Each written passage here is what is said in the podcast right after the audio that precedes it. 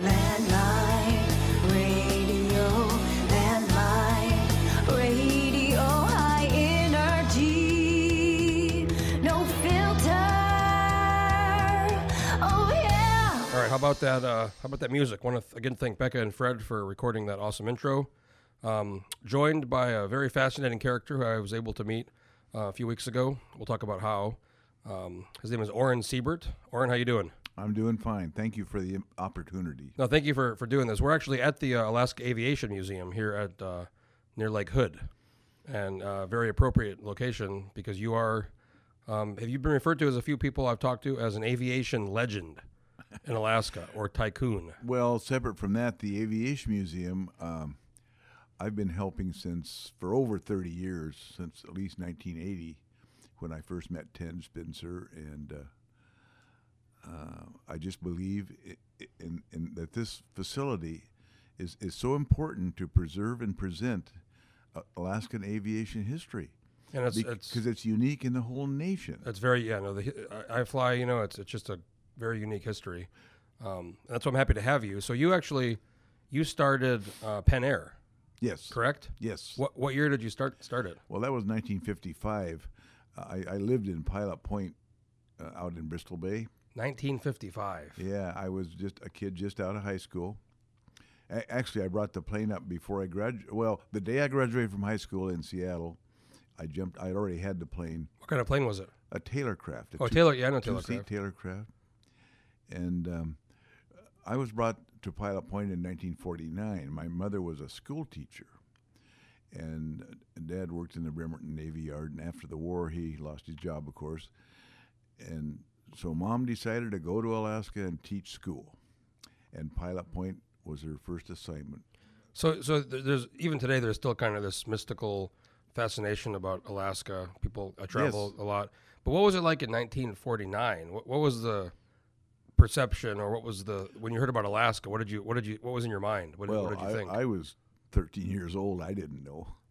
All I knew was my mom drugged me up out of my, my friends at my school down there, and I was kicking and screaming every inch of the way. And then we got to Pilot Point. Was just a little, mostly native village of 80 people. But we had the Bristol Bay Salmon Run, so there was some economy there. And uh, I, I, we, she, she spent four years there, and I grew up. And being in that little village, um, I, I I just wanted to go explore. The mountains were 30 miles away, and lakes, and all the animals, and everything that Alaska has to offer.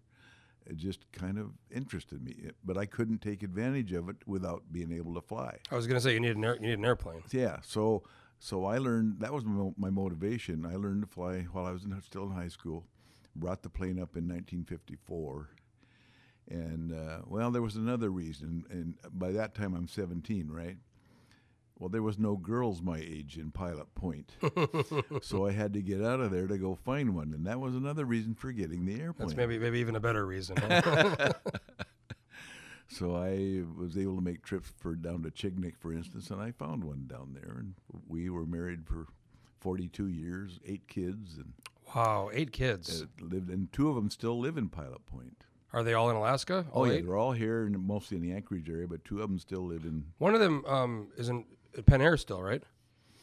Uh, Or- my my son Danny, D- Danny, is right. now the CEO and runs the airline. Right. Yeah. So I've I've, I've heard of somebody I talked to about you mentioned him, and and and then his brother yeah he's he's i'm totally not in a position of authority except i'm still his father well, there's maybe that's the most the, the biggest position of authority. and then his brother lloyd is one of our most senior captains director of operations and so those two sons are heavily involved in that. so you started Pen Air with the Taylorcraft. with it. well uh, when i realized that uh, i used to take sick people up to dillingham to the hospital uh, the only hospital in the area and I was down there in Chignik area, which had literally no air service at all. Uh, and somebody would get sick or get hurt, and they needed help. And Say, or Orin, go take him to the. well, nobody. No, I was there, and I saw the situation, and I'm, I had the only airplane, so I'd throw them in my plane and fly them up to Dillingham to the hospital up there. That first winter, '54 and '55, I did that three or four times that winter. And one day, the uh, medical officer in charge called me over and he said, "Son, I was 19 by then. Son, if you'd get one of these commercial licenses, I got a budget. I can pay you for this for these trips." Ooh, bingo. And I thought, "Gee, that's a pretty good idea." So you had like a private license at that point. Yeah, just private. And so I went and got my commercial, and uh, and the next spring is when I traded the T-Craft in for a Piper Tripacer. So I tripled my seating capacity from one passenger to three. So you sold the Taylorcraft, or you tra- yeah, traded I it, or traded it to a guy that it had, this was a used Tripacer, and uh, and it, ju- just you know my first uh, new airplane experience was uh, '57 probably. By then I was and I was fishing salmon in the summer, and you know for a kid my age to make a couple three thousand bucks in a month, that's pretty amazing. We were yeah, so, back then too. That's especially back then yeah, wow, that's so a lot of money. So I, it, in retrospect, it was so fortunate for me to grow up in that in that Bristol Bay region, and um, So what? When? So why? Why you just you're on the peninsula and you just why Pen Air? Just Peninsula, Peninsula. well, okay, it started out Peninsula Airways because in my wildest dreams, I could not imagine doing anything but flying up and down between King Salmon, as far as Cold Bay, and the Alaska Peninsula.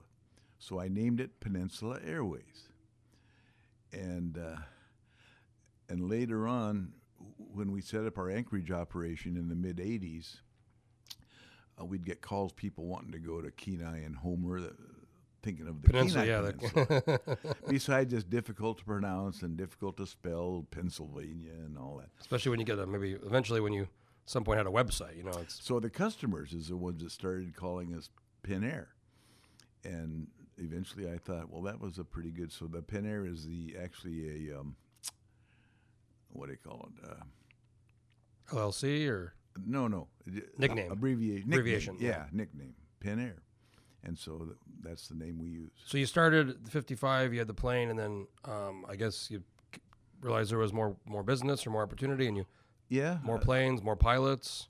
Was was there an event that something happened where you said, "Wow, this is we're going to really start to grow"? Or Uh, No, Just no, slow. No, I never had any.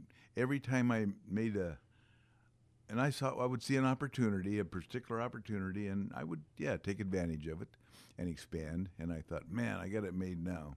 what about what about when oil, the pipeline type? No, Later when the no. pipeline- See, we were we've never been much involved in the oil industry. Had nothing to do with the pipeline. And uh, there was a little bit of seismic exploration that I supported some of those companies, but no, we're we're totally dependent on the seafood industry So um, what? and the locals, of course. Right. So what? What? Um, when, when did you get your first, you know, multi-engine plane or big, bigger? Oh, 1963 I, is when I bought the Widgeon because I was flying primarily in the Chignik area. Again, uh, Chignik is on the Pacific side of the peninsula between Kodiak and Sand Point. And it has, Chignik has a large freshwater lake system. It's the largest sockeye salmon uh, run outside of Bristol Bay in the state. So you said the widgeon. So that's kind of how we met. It's Uh, an amphibian. Wi- Widgeon's a Grumman widgeon that's Grumman, uh, yeah. A little were- bit smaller than a Grumman goose, right? Yeah, the Goose was originally built in 1936, and then uh, when the war came along, uh, the Navy and Coast Guard wanted uh, more amphibians, and so um, they built the the Widgeon, the smaller one, and the Mallard, the bigger one, and the Albatross. Um, but the the the the Chignik had a the Alaska Packers had the biggest uh, seafood plant, again between Kodiak and Sand Point, or Dutch Harbor, really and uh, the transportation was was just very minimal. Reeve had a Grumman Goose base clear down at Cold Bay, 200 miles the other direction from where all the traffic wanted to go, which was Anchorage, and so it was. And and and Dick Reeve knows this. Uh, they, frankly, they were giving terrible service to those people. But I was there. I was I was making trips every day, back and forth to King Salmon. So you saw another opportunity.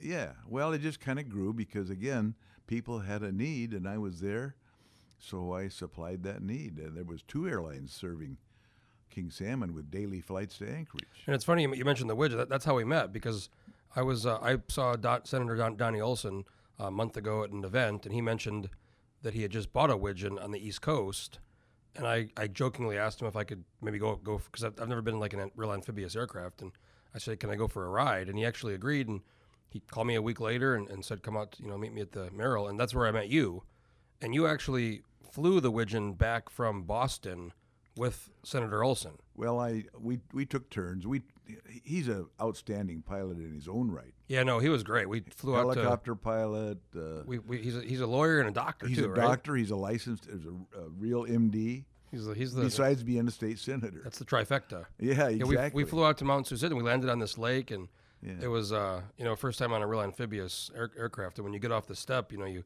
you drop about I don't know a few feet into the water. It was a, it was a kind of an awkward feeling. But he didn't have much experience in water operation with multi-engine airplanes, and that's why he wanted me to go with him. How long so how long did it take you guys to fly from from Uh, Boston? we we we didn't rush. Uh, we spread it out over three or four days, I guess. Boston to Seattle to And in, Anchorage. interestingly enough, this aircraft, this particular aircraft, used to belong to Jimmy Buffett. Yes, And I think I, I looked it up. It looks like he might have crashed this back in '94 he crashed it in Long Island Sound. On takeoff, or, or I think it was well, takeoff. well, right? first of all, um, he he he of course was a pilot and flew down in the Key West is where he really grew. he has a. I think he has a goose too, right? Or a couple, maybe a now couple. he, them. no, now he's got the albatross. Albatross, right. The, the biggest one.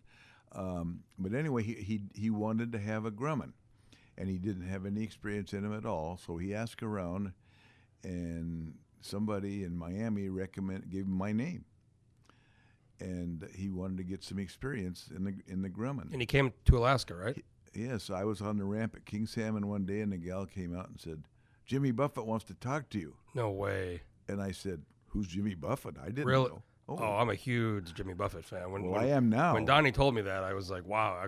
His fans are called parrot heads. So I'm a, Exactly. I'm a parrot head. Oh, I've been to his shows in Seattle and I was in one in Vegas years ago. And it was, and uh, so, but he came up in ninety about ninety one or so. Spent three days with me, and we flew between Dutch Harbor and King Salmon. So you, were you, are, you, an- are you an instructor? Not licensed, no. But so he, but he eventually got his. He had his own ratings. So he didn't. He just needed the experience, okay, wow, and, and I gave him some experience. that's incredible. And then he was going to get a goose. Excuse me.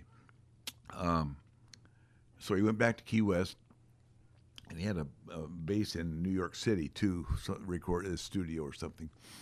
Uh, and instead of getting a goose, he bought a widgeon, and he bought that particular plane you're talking about, and he flew it from.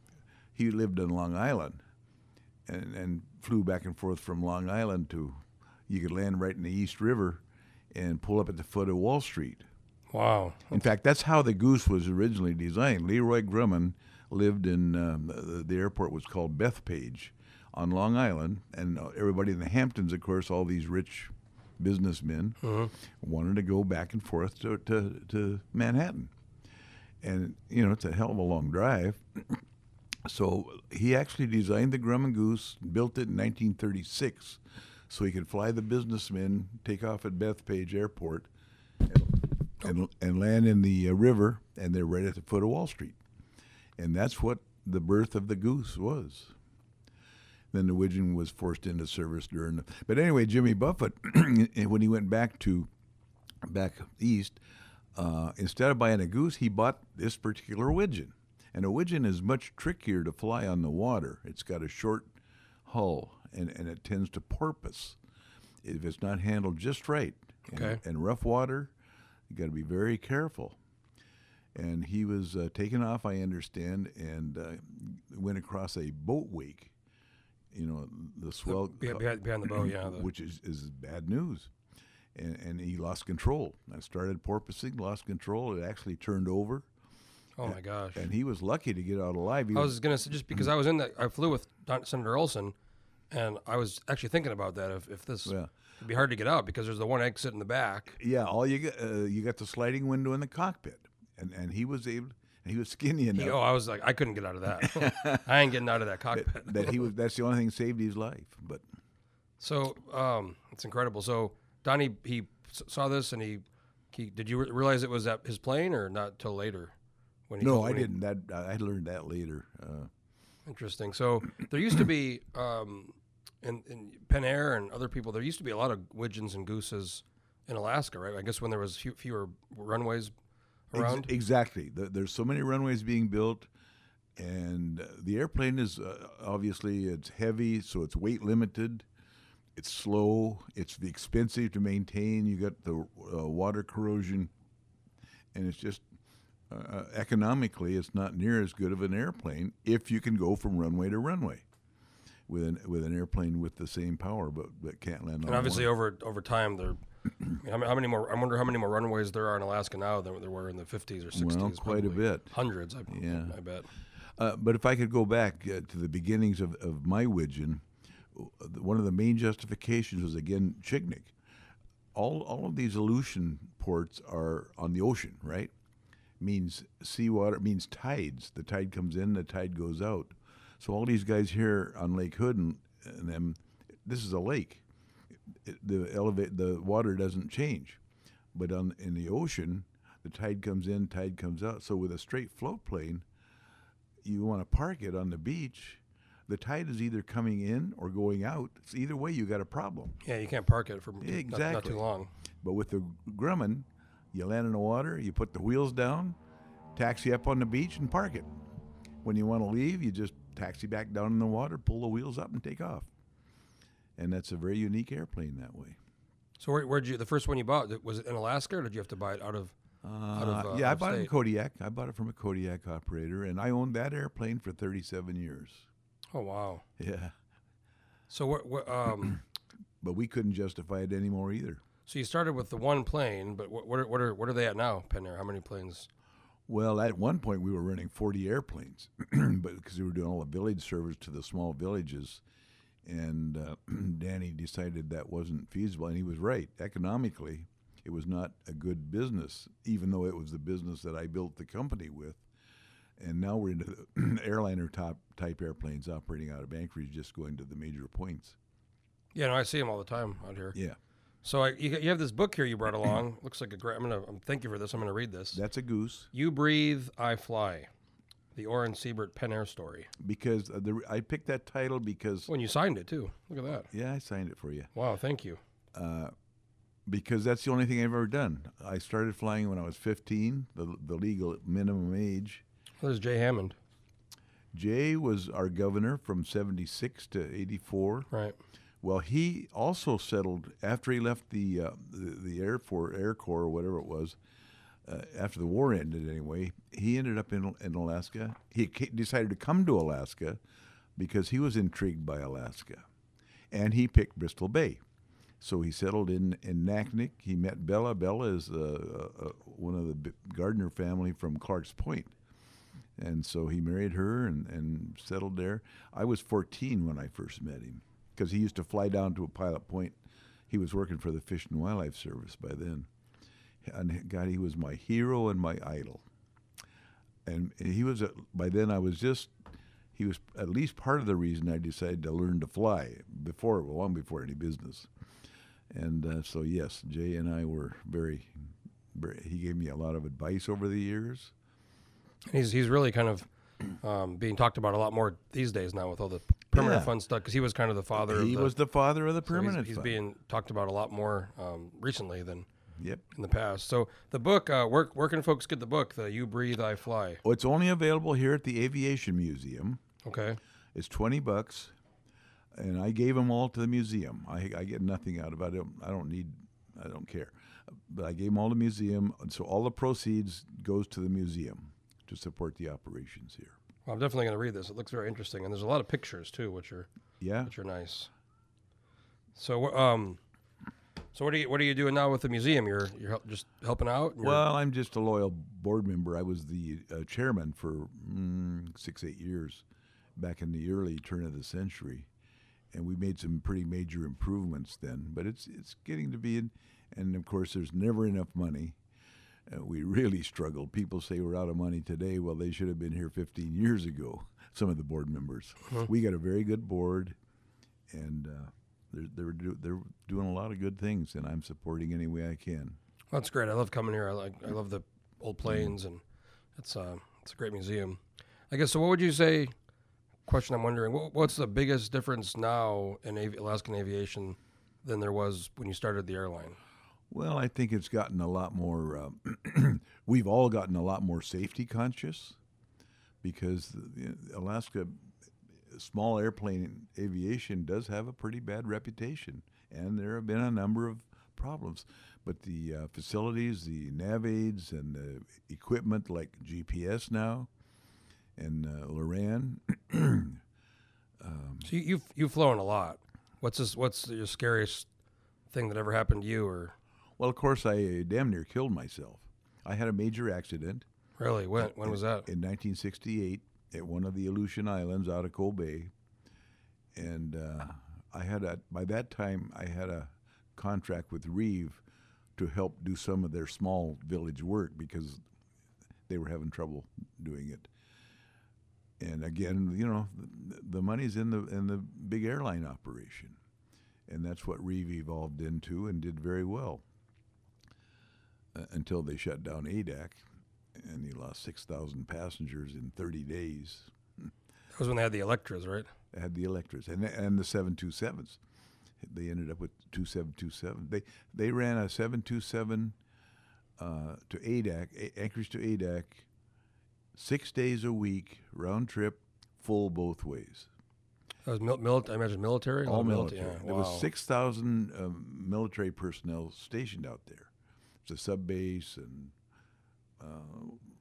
radio detection early warning system. And They they even had a McDonald's, didn't they? Oh yeah, it had McDonald's, uh, an Olympic-sized swimming pool, a nice school. Uh, it was a, it was a it was a quite a community, and the government uh, was the Navy or whatever. The government just shut it down overnight, and like I say, for six thousand people within thirty days were all gone. Now there's about two hundred people living out there. There goes there, there goes that business. Yeah, exactly, and that's really what crippled Reeve. So what happened with this uh, this accident you had? Oh, uh, that was Sanak Island. well, I had this deal with Reeve where I went down there and spent a week when the pilot was on vacation or whatever, and uh, and made the flights to the, the villages in the Cold Bay area, which is a couple hundred miles away from where I lived in Pilot Point. so that particular it was December sixteenth. So the middle of December of '68, I had been there. I was supposed to spend. I usually spent four to five days, did that work, and then went back home again until the next week. Well, that particular period of time it was an extreme Aleutian weather. What can I? Blizzards, storms. I had been stuck in Cold Bay for nine days and uh, unable to uh, finish the job, and I wouldn't leave till I finished the job.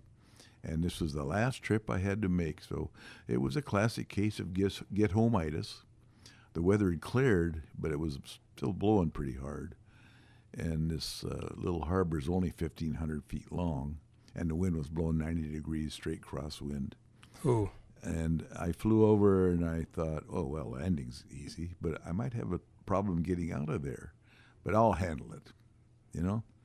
So I landed, loaded up this, it was a doctor and two nurses, ironically, from the hospital here in Anchorage. And uh, loaded them up. And uh, bottom line is, I, I didn't make it. So I ended up running out of water and, uh, and airspeed all at the same time, and um, we crashed up on the head of the beach, inverted. The plane burned. Um, luckily, I was I was unconscious, and what uh, about the other passengers? With everybody? the doctor uh, was sitting in the front with me. He was unconscious also. The two nurses in the back were okay because the plane turned over and skidded upside down, so there was no real impact. So everyone everyone That- survived. Everyone that's survived. What, that's what saved our lives. Yeah, oh, yeah. Jeez. Uh, and in fact, the nurses pulled me and the doctor out of the cockpit because the nose had broken clear off. So we were just laying there. what kind of plane was it? The widgeon, Widgeon? same kind of widgeon, yeah. And It was uh, totaled. oh yeah, it still lays. As far as I know, it still lays there to this day on Sanak Island. Ooh, we should we should go. We should maybe we should go out there sometime. there ain't that much left. we can do a podcast from out there. There's a picture of it in there. Is okay? I'll, Yeah. I'll take a look. Yeah, and the story's in there. Well, Orin, I really appreciate you coming, you uh, agreeing to do the podcast. I, I think we could, you know, talk for hours. Maybe we Well- can maybe we can do another one uh, down, I, down I road. appreciate the opportunity, Jeff, and um, and yes, I do have some political views that I learned from Jay Hammond. Wait, maybe we can do another one and talk about talk about that or I've been writing a few letters to the editor, and um, I, I, I don't know. I'm just getting into this thing leading up to the primary election, which is only about six weeks six away. weeks yeah. away. Yeah. Well, if you have anything you ever want to write or ideas or thoughts, you're more than welcome to send them you. to me for Uh, the don't, don't- you'll be hearing from the me. landmine, and we'll we'll um, we'll we'll take we'll take submissions from all kinds of different people and, and voices. So, You'll be hearing from me. well, I appreciate you um, talking with me, Orin. It's been great here at the museum. Very, very fitting location to uh, to talk to Orin Seybert, founder of Pen Air Alaskan Aviation Legend, as you've been called by several people. So, thanks again. Um, and uh, thank you all for listening. If you want to do a podcast or you have any ideas of people that might want to do a podcast with me, let me know. Um, this has been Jeff Landfield, Landmine Radio um, with or- Orin Seybert. We'll uh, talk to you next time.